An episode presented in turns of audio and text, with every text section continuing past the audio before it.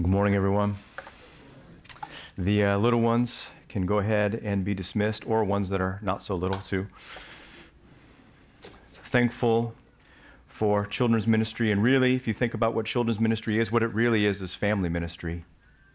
Really, what children's ministry exists to do is to minister to families, to assist families in proclaiming the gospel to their kids. And so I want you to continue to pray for that ministry. Not, it's not childcare, and uh, what it really is, is it's ministry, gospel ministry to kids. So they are future pastors and missionaries and leaders and servants in this local church. So appreciate your prayers for them.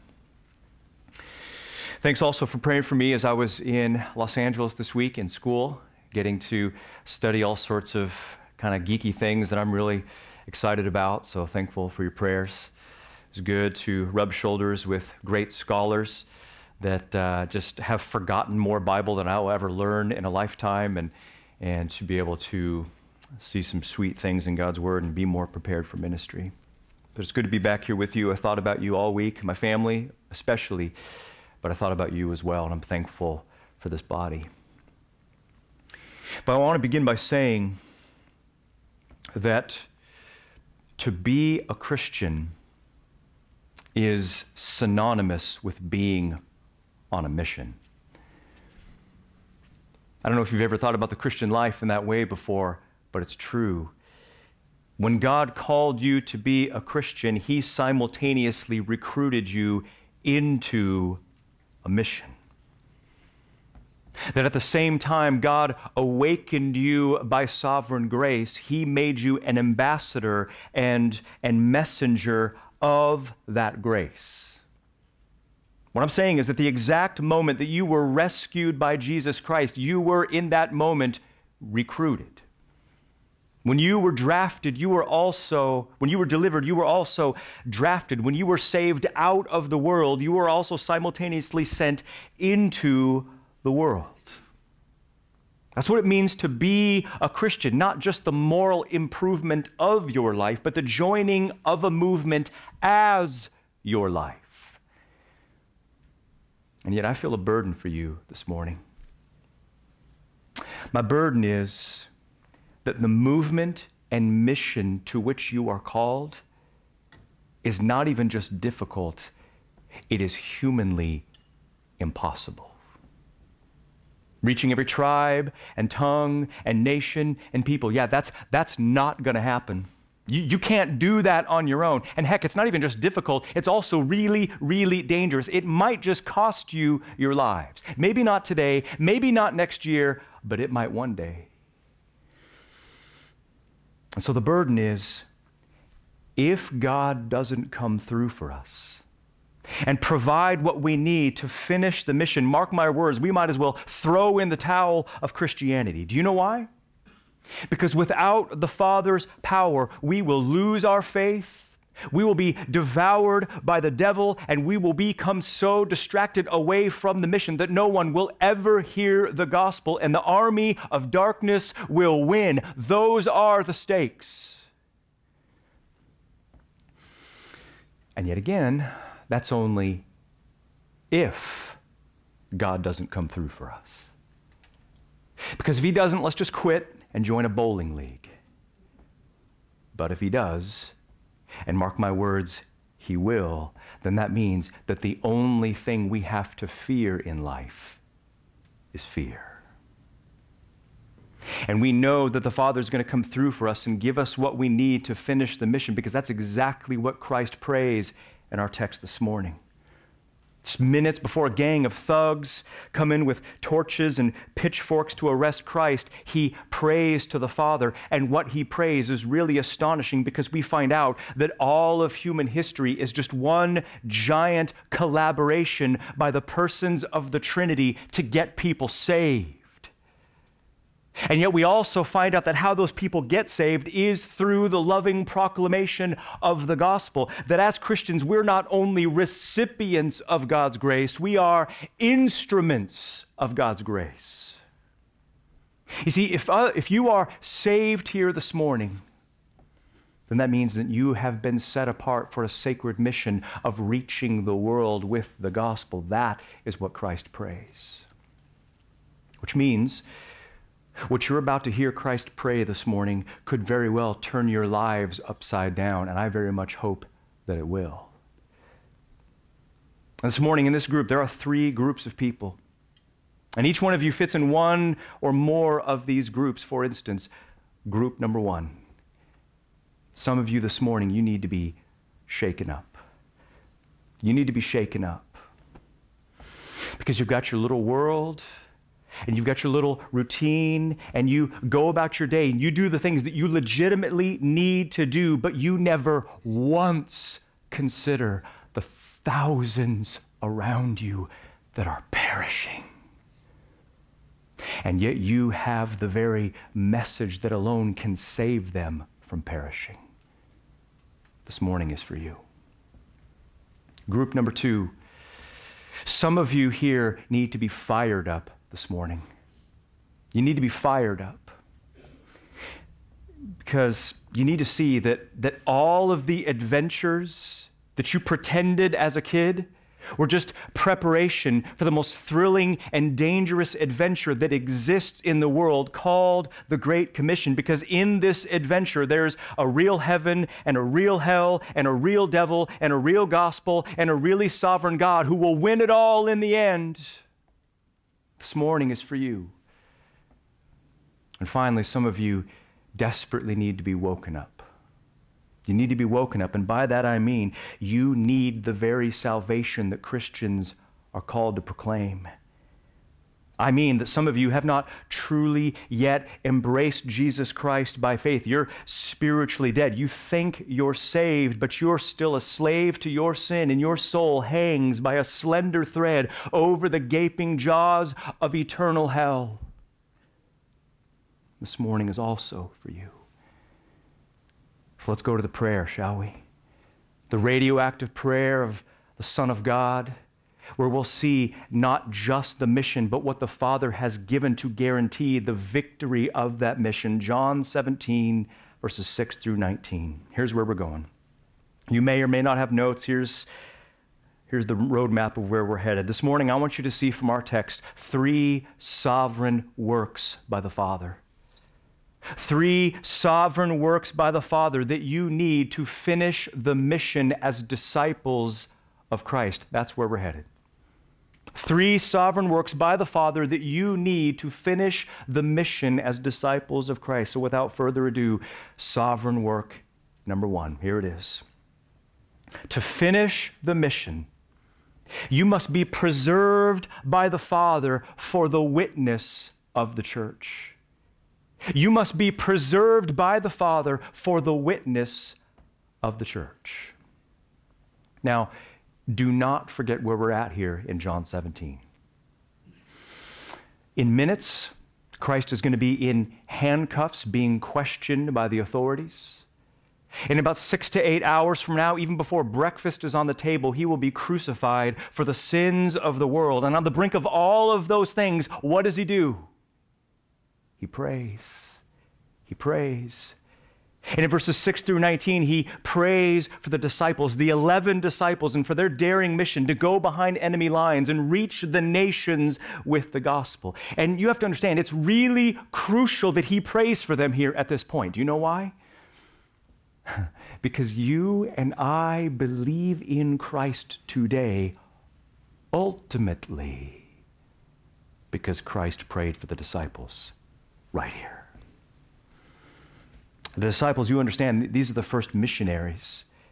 These are the first church planters. These are the first, first pastors and, and preachers and martyrs and writers of the New Testament. He had to pray for them here to ensure that when they died, the gospel did not die with them. And you can tell that Christ has mission on his mind because of what he says in verse 18. Look down at verse 18.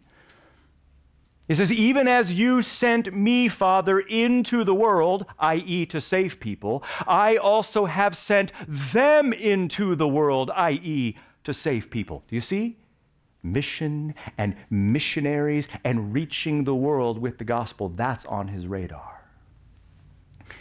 And the first thing for which Christ asks the Father is that he would preserve and protect their faith, because I'll just tell you, they were really going to need it. And yet, interestingly, before Christ even prays for the disciples, in verses 6 through 8, he prays about the disciples. And in so doing, he gives five descriptions of what an authentic disciple of Jesus Christ really is, which should prompt you to ask the question Am I an authentic disciple of Jesus Christ? Do I meet the criteria? And I don't know. Maybe you do, maybe you don't. Let's look at the list and see. Description number one of a true disciple. Look at verse 6. He says, I revealed your name, Father, to the men you gave to me out of the world. They were yours, and you gave them to me.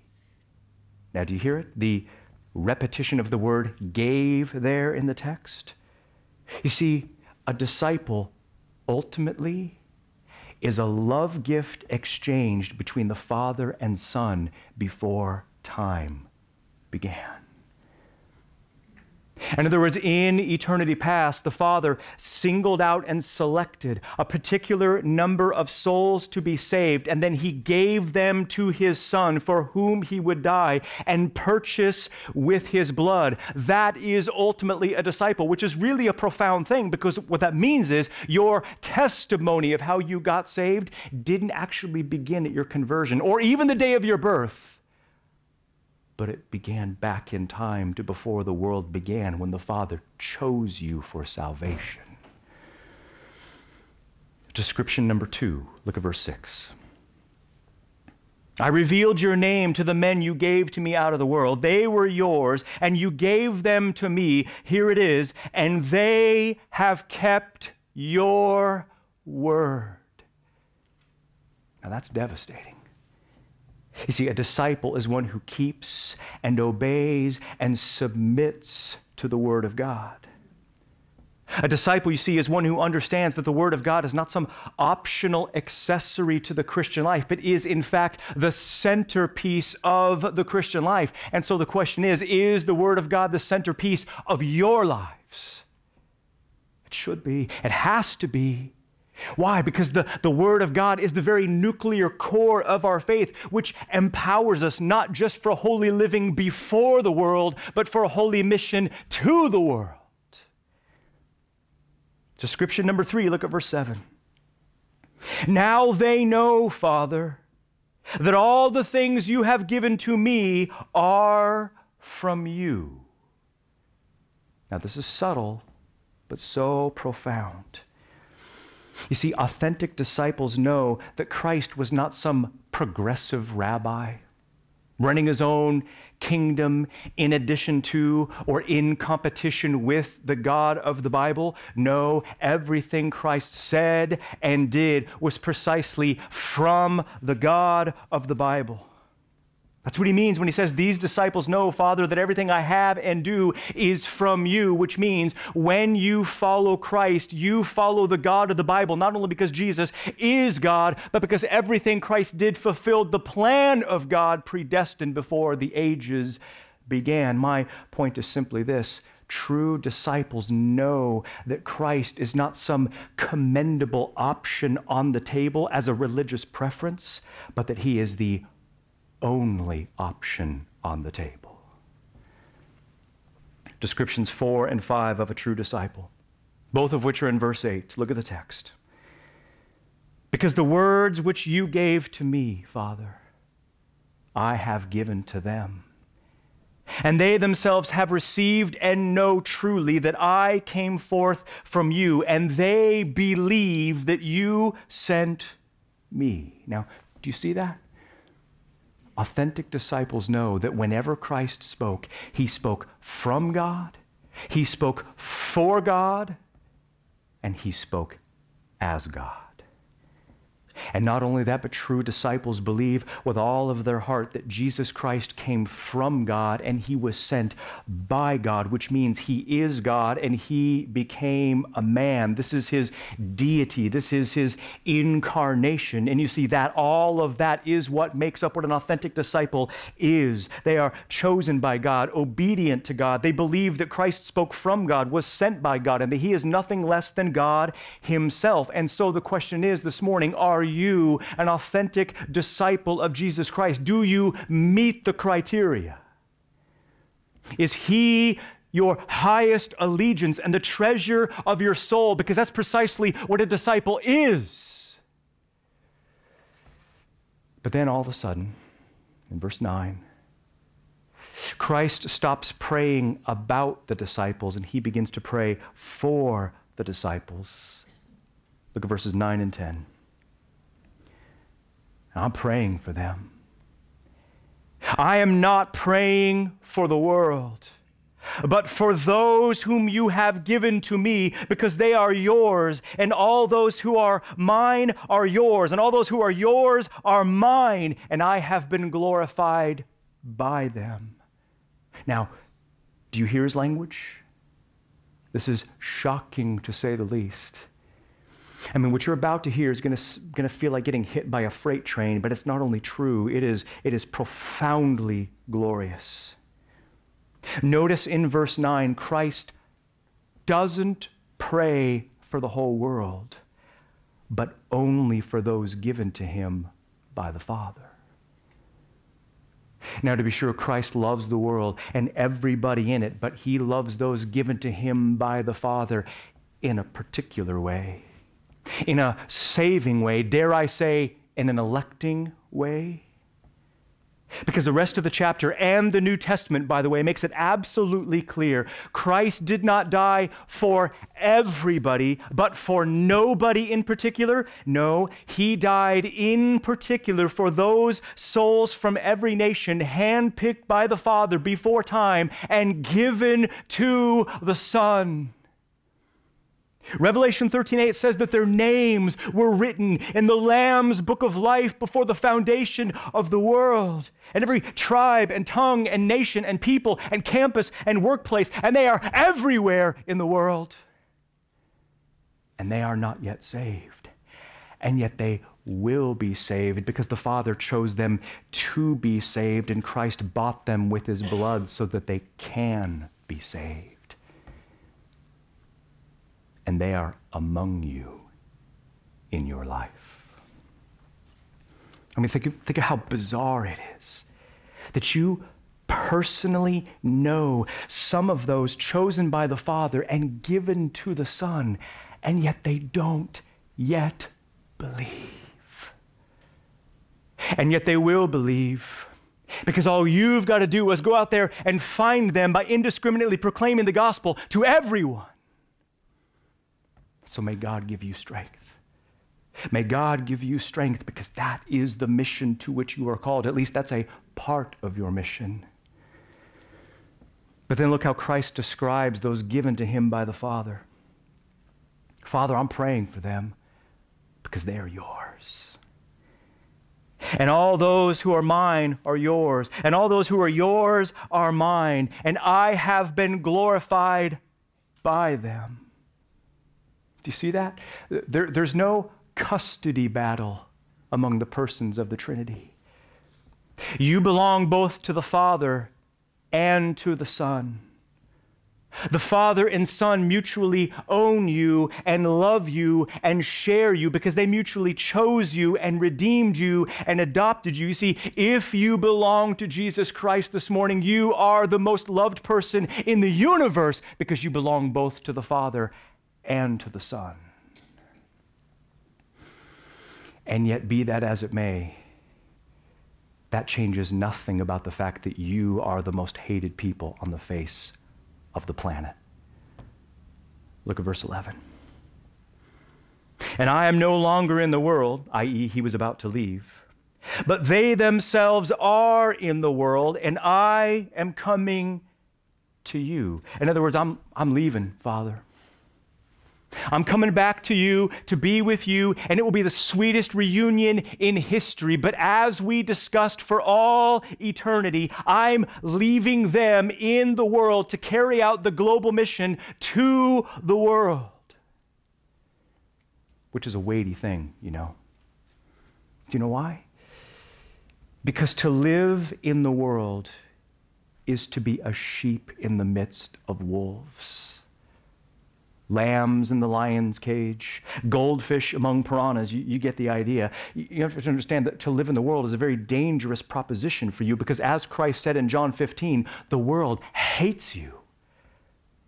They hate you. Even if they don't know you, they hate you. And even if they don't hate you, when they find out what you truly believe and who you truly, truly represent, they will hate you. And as he said, what they did to him, they're also going to do to you. By world, theologically speaking, in John's gospel, he means the geographical hotspot of hatred for Christ and his representatives. This is a really serious issue, which is why Christ prays what he does in verse 11. Look at the text. And I am no longer in the world, but they themselves are in the world, and I am coming to you. Here it is Holy Father, keep them in your name, which you have given to me, in order that they would be one, even as we are. And that's the urgent request, right there. That is the sovereign work of the Father that we need to finish the mission as disciples of Christ. Father, keep them in your name. Which makes me want to ask you how do you know that you won't crash and burn in your faith? How do you know that? How do you know that you won't abandon the mission and walk away from Christ? How do you know? Because if you haven't noticed, we're a bit out of our league here.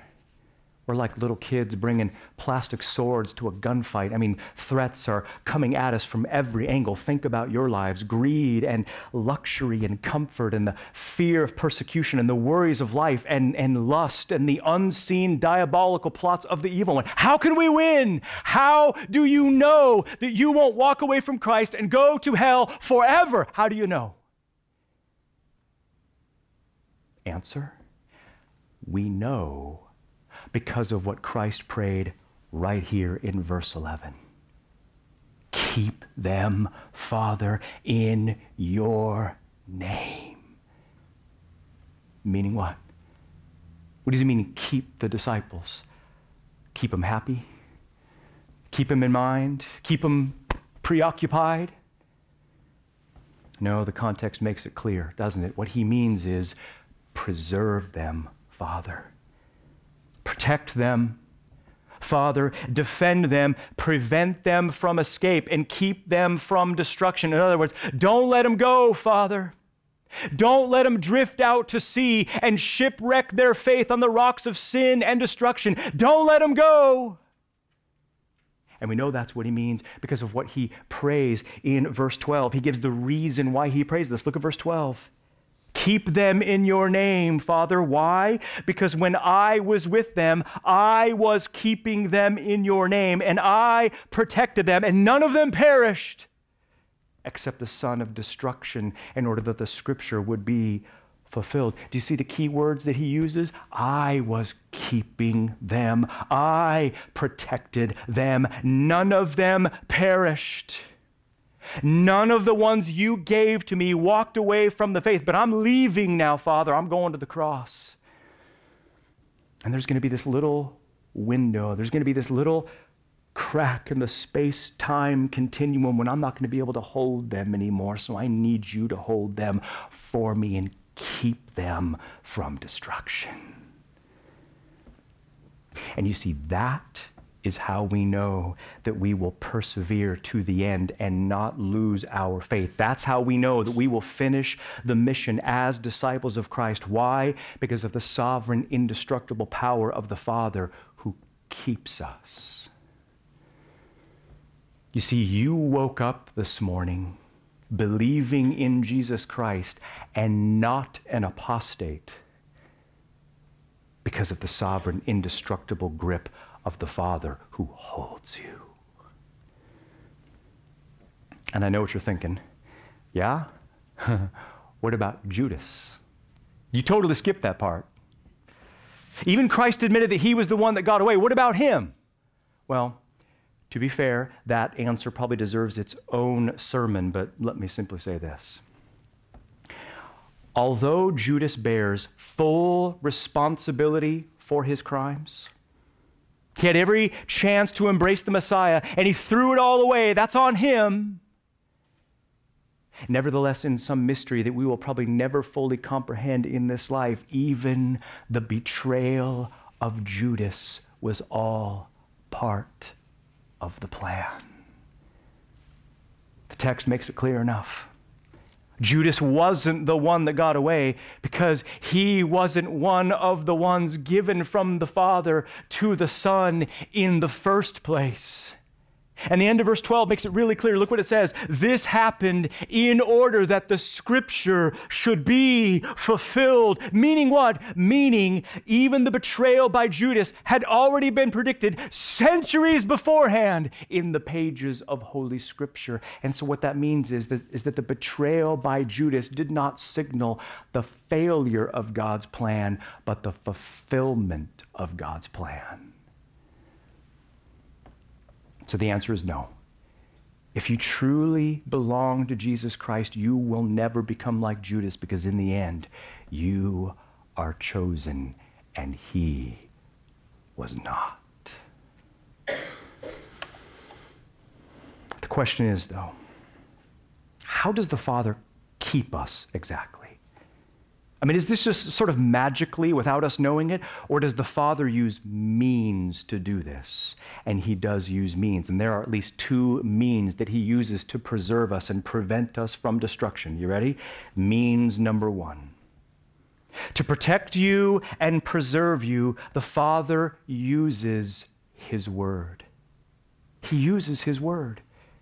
You have to understand the Word of God is the holy vaccination that keeps you from getting infected by the, by the viruses of, of, of heresy and sin.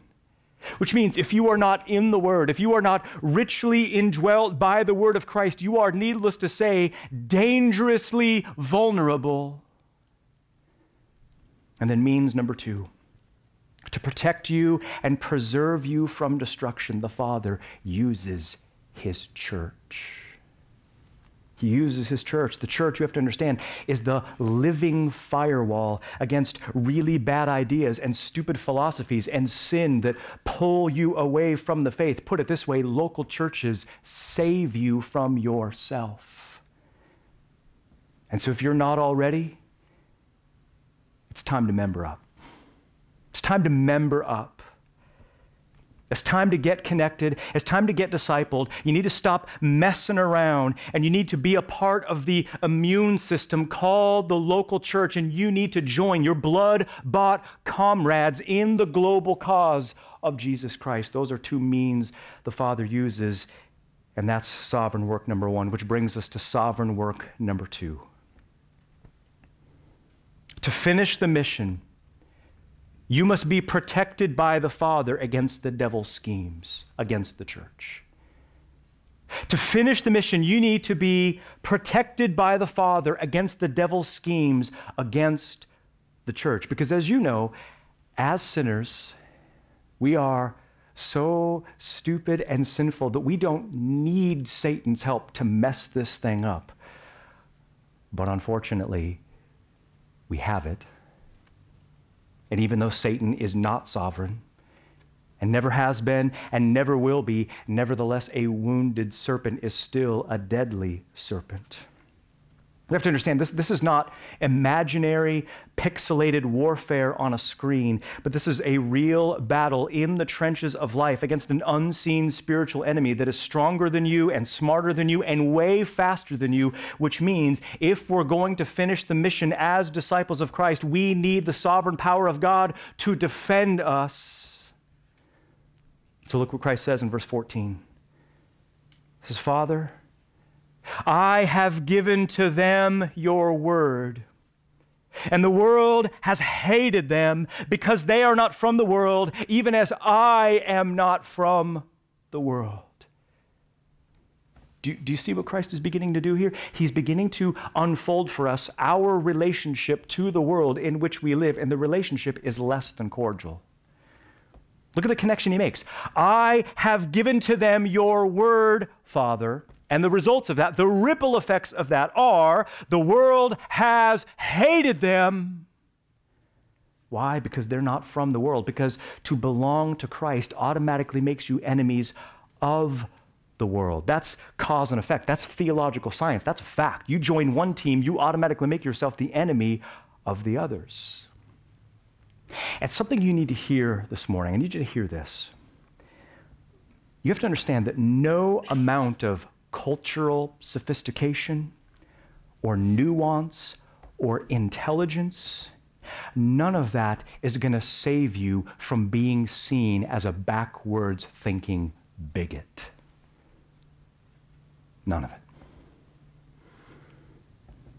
Case in point, Isabella Chow.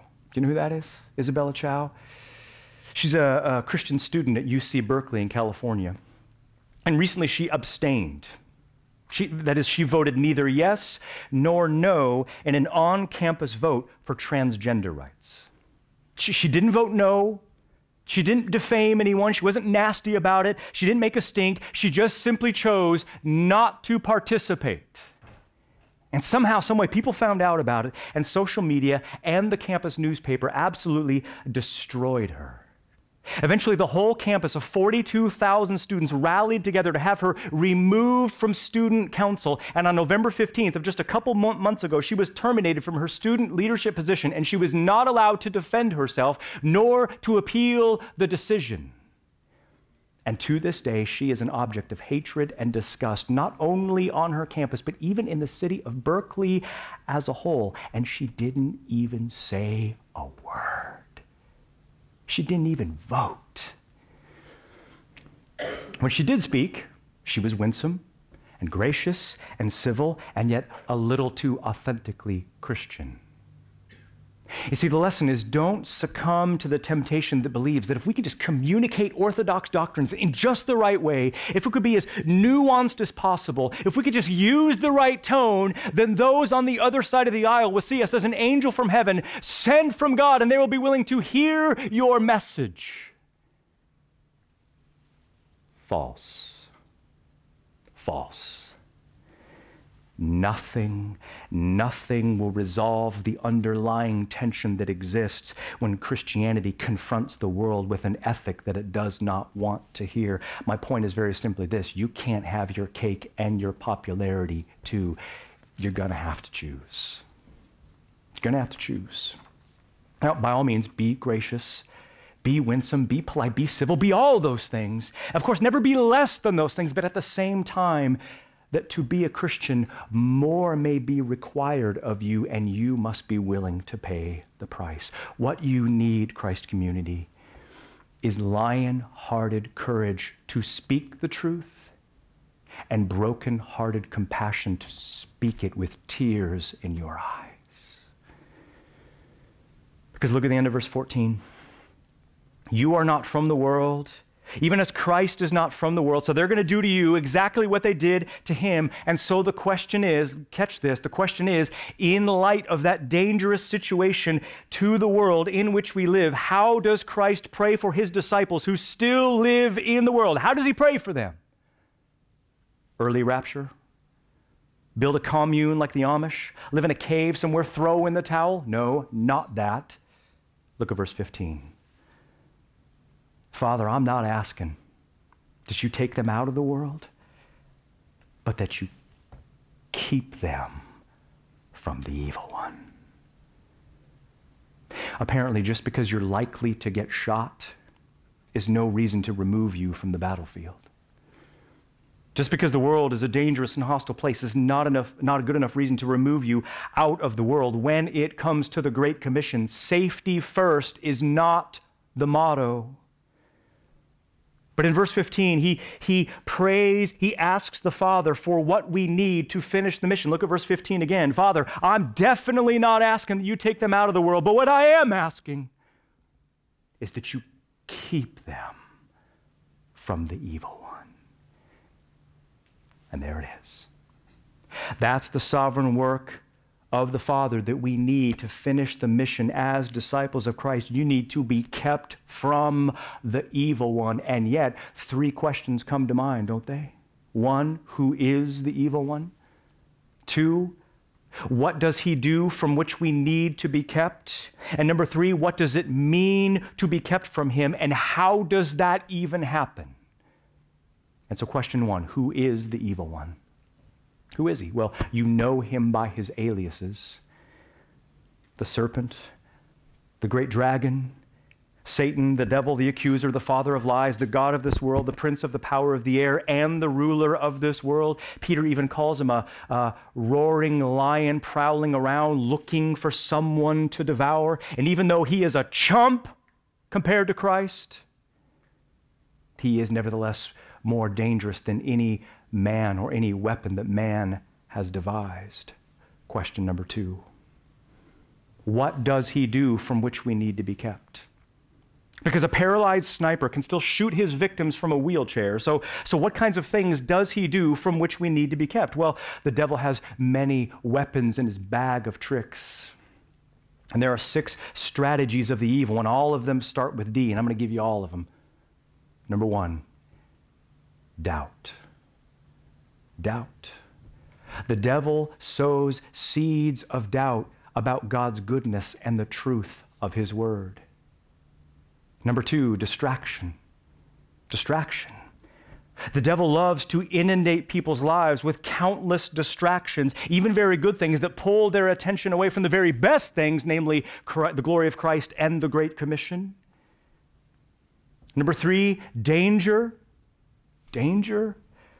The devil uses danger and the threat of persecution to try to scatter his sheep and make them lose their faith. They won't lose their faith if they belong to him, but that is one of his weapons. Number four, division. Division, one of the devil's favorite plays. He loves to sow seeds of division in churches, get this, especially among and against leadership. Number five, deception. Deception, the devil's ace in the hole, a master of deception. He is able to make people see and believe things that simply are not true. Because, as one man said, the greatest trick the devil ever pulled was convincing the world he didn't exist.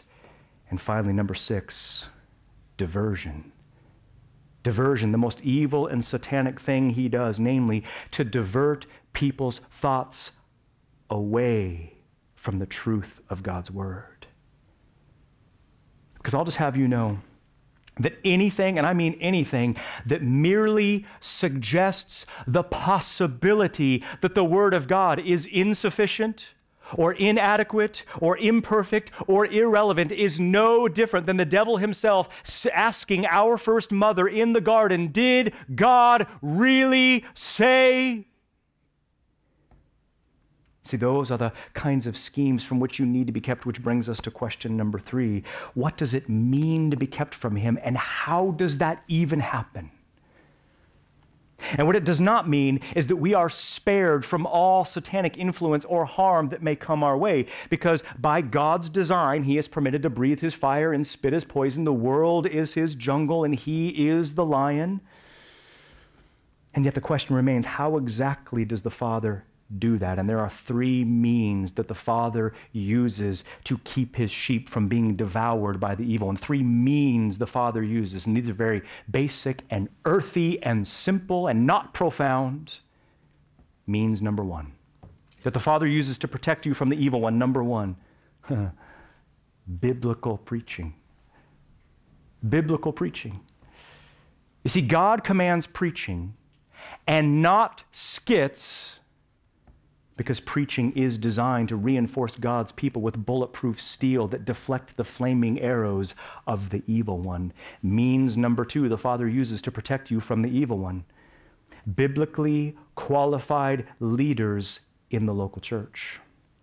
Biblically qualified leaders in the local church, imperfect though they may be, they are shepherds and guardians over your soul who watch over you, and they have given your lives to protect you at any cost, even, even to protect you from yourself, which is why that thing called church discipline, or I like better, church restoration, exists. And number three, the third means the Father uses to protect you from the evil one. Get this now the one another's of Scripture. The one another's of Scripture, such as encourage one another, console one another, pray for one another, love one another, comfort one another, teach one another, disciple one another, admonish one another, rebuke one another, bear one another's burdens. You see, that is ministry. We don't need a bunch of programs that give the mere appearance of, of pizzazz. The one another's are the pizzazz. That is church. That is ministry. That is your ministry to one another. Do you see that?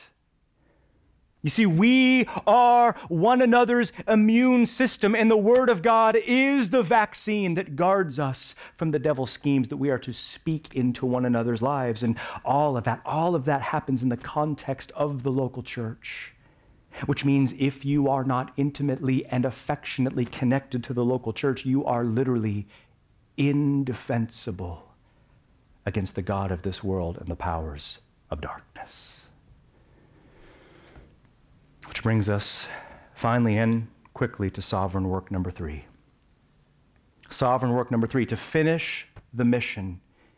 You must be propelled by the Father for the mission of the church. You must be propelled by the Father for the mission of the church. And by propelled, I mean sent.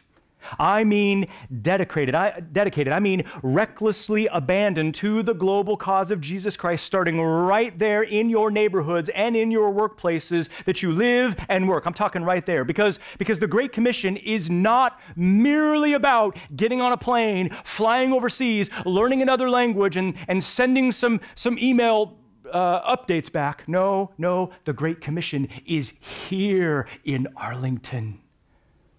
And it begins with you.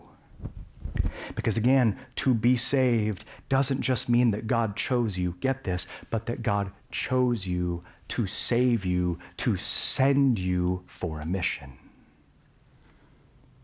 Look at first at verse 16, praying about his disciples. He says again, They are not from the world, even as I am not from the world. And that's true, isn't it? Christ is not from the world, and if you belong to him, you also are not from the world. Now, we need to be really clear here.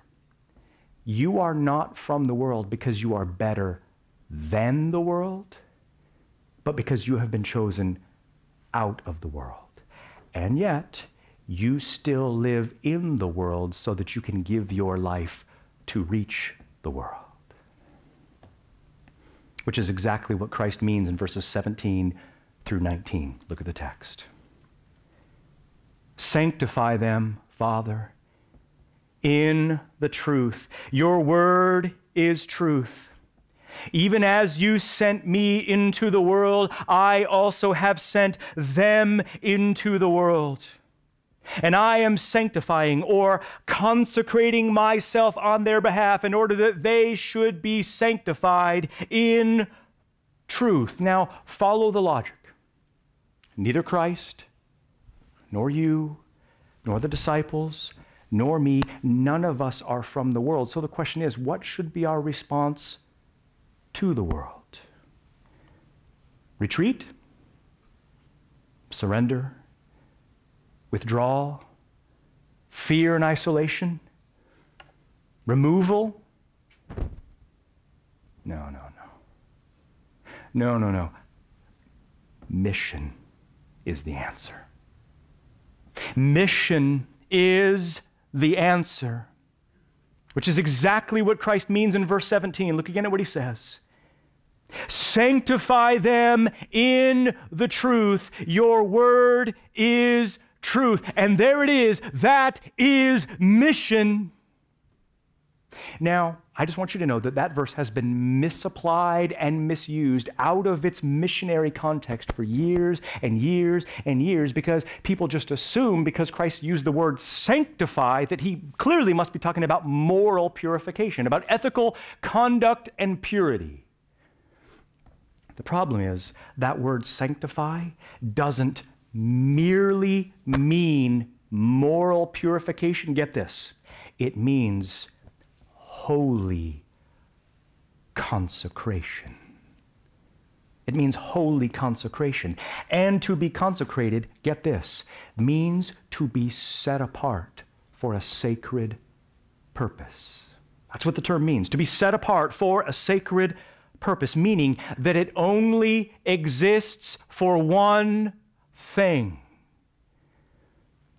Because, ladies, you don't wear your wedding dress to make dinner or to do yard work or to walk the dog or take the kids to school or go to the gym or anything for that matter because that gown is sanctified, isn't it? It is consecrated. It is set apart and sacred for one singular purpose. To wear it for any other occasion would be to profane it and so when Christ prays, Father, sanctify them in the truth, he means, Father, consecrate these men for the sacred mission of being sent into the world to reach the world. That's what he's after. And we know that's what he means because of what he prays in the very next verse, verse 18. Even as you sent me into the world, i.e., to save people, I also have sent them into the world to do what? To save people with the gospel. So, do you see this? To, to be saved is simultaneously to be sent. Hear me when I say, all your life is. Look at me now. All your life is, is just an extension and a continuation of Christ's ministry to save ruined sinners from eternal woe and despair. That is who you are. That is why you exist, which means you abdicate your identity as followers of Jesus Christ if you have no meaningful engagement with lost people for the sake of Jesus Christ and the gospel. And so the question is have you abdicated your responsibility, your identity as Christians? Do you have any meaningful engagement with lost people for the sake of Jesus Christ and the gospel? They are among you. They think they know what life is about, they think they've got it figured out, but they don't. They are blind, and they don't want you to come to them. They don't want to hear what you have to say. Is that going to matter to you? It didn't matter to God when He saved you. If you're not living set apart for the sacred mission, then you have profaned your calling as a follower of Jesus Christ. So that means, in a very real sense, in your jobs and at your workplaces and in your neighborhoods and maybe even in your own families, you are undercover agents sent into each of those spheres. But unlike undercover agents, the goal is not to conceal your identity as Christians, but precisely to reveal your identity as Christians. In fact, you are to blow your cover really early on purpose as representatives of Jesus Christ sent to them to proclaim the gospel to them and save them from eternal woe and despair. To be sure, you look like everybody else, but you ain't like everybody else because you have been saved out of the world and then sent into the world for a sacred mission. The question is do you own this? Do you own that?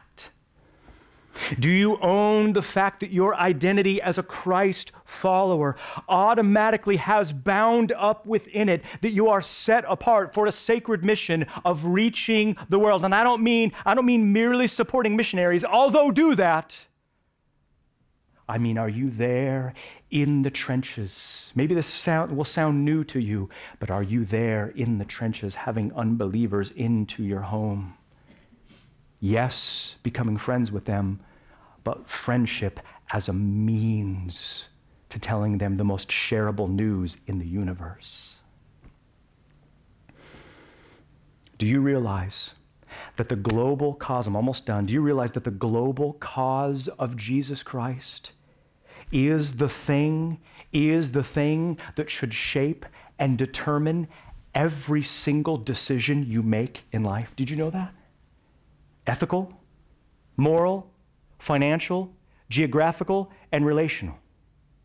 The Great Commission should literally shape and influence every single decision that you make in this life. In other words, what should drive what you do, where you go, how you spend money, how you spend your retirement, and who you know and who you marry is a Great Commission issue. The question you should ask before making any and every life decision is Will this advance the global cause of Jesus Christ or will it not? That's the question. So I close with this. Christ community, my burden for you is that you would see the world like God sees the world. And how God sees the world is how a missionary sees the world. Because our God is a global God, our God is a missionary God you know you have your theology right when your theology begins to make you hear the screams of the damned.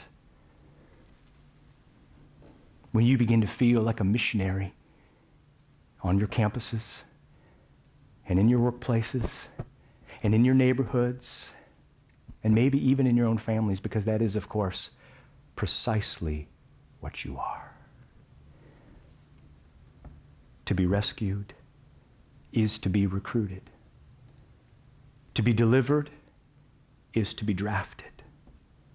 To be saved is to be sent. Let's pray.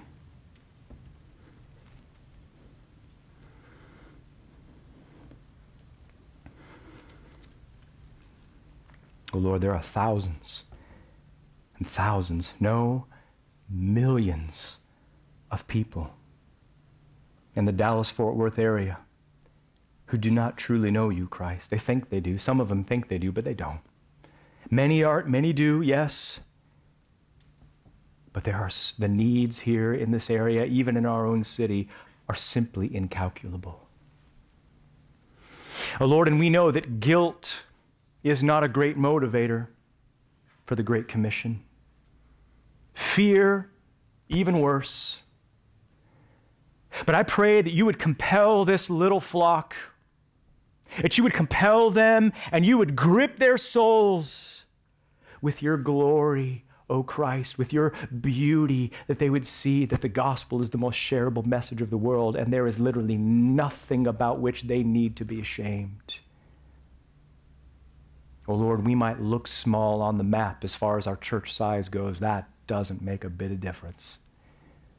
I pray that you would use these people, grip them and compel them and propel them for the mission to which you have called them when you saved them. Lord, I know that this one sermon isn't going to change everything, and it's not intended to, but I pray, O oh Christ, that it would begin to shape the culture of this church, that it would begin to form in us convictions, convictions that make us tremble at your infinite worth and the reality of eternity. We thank you so much, Christ. And it's in your matchless name we pray.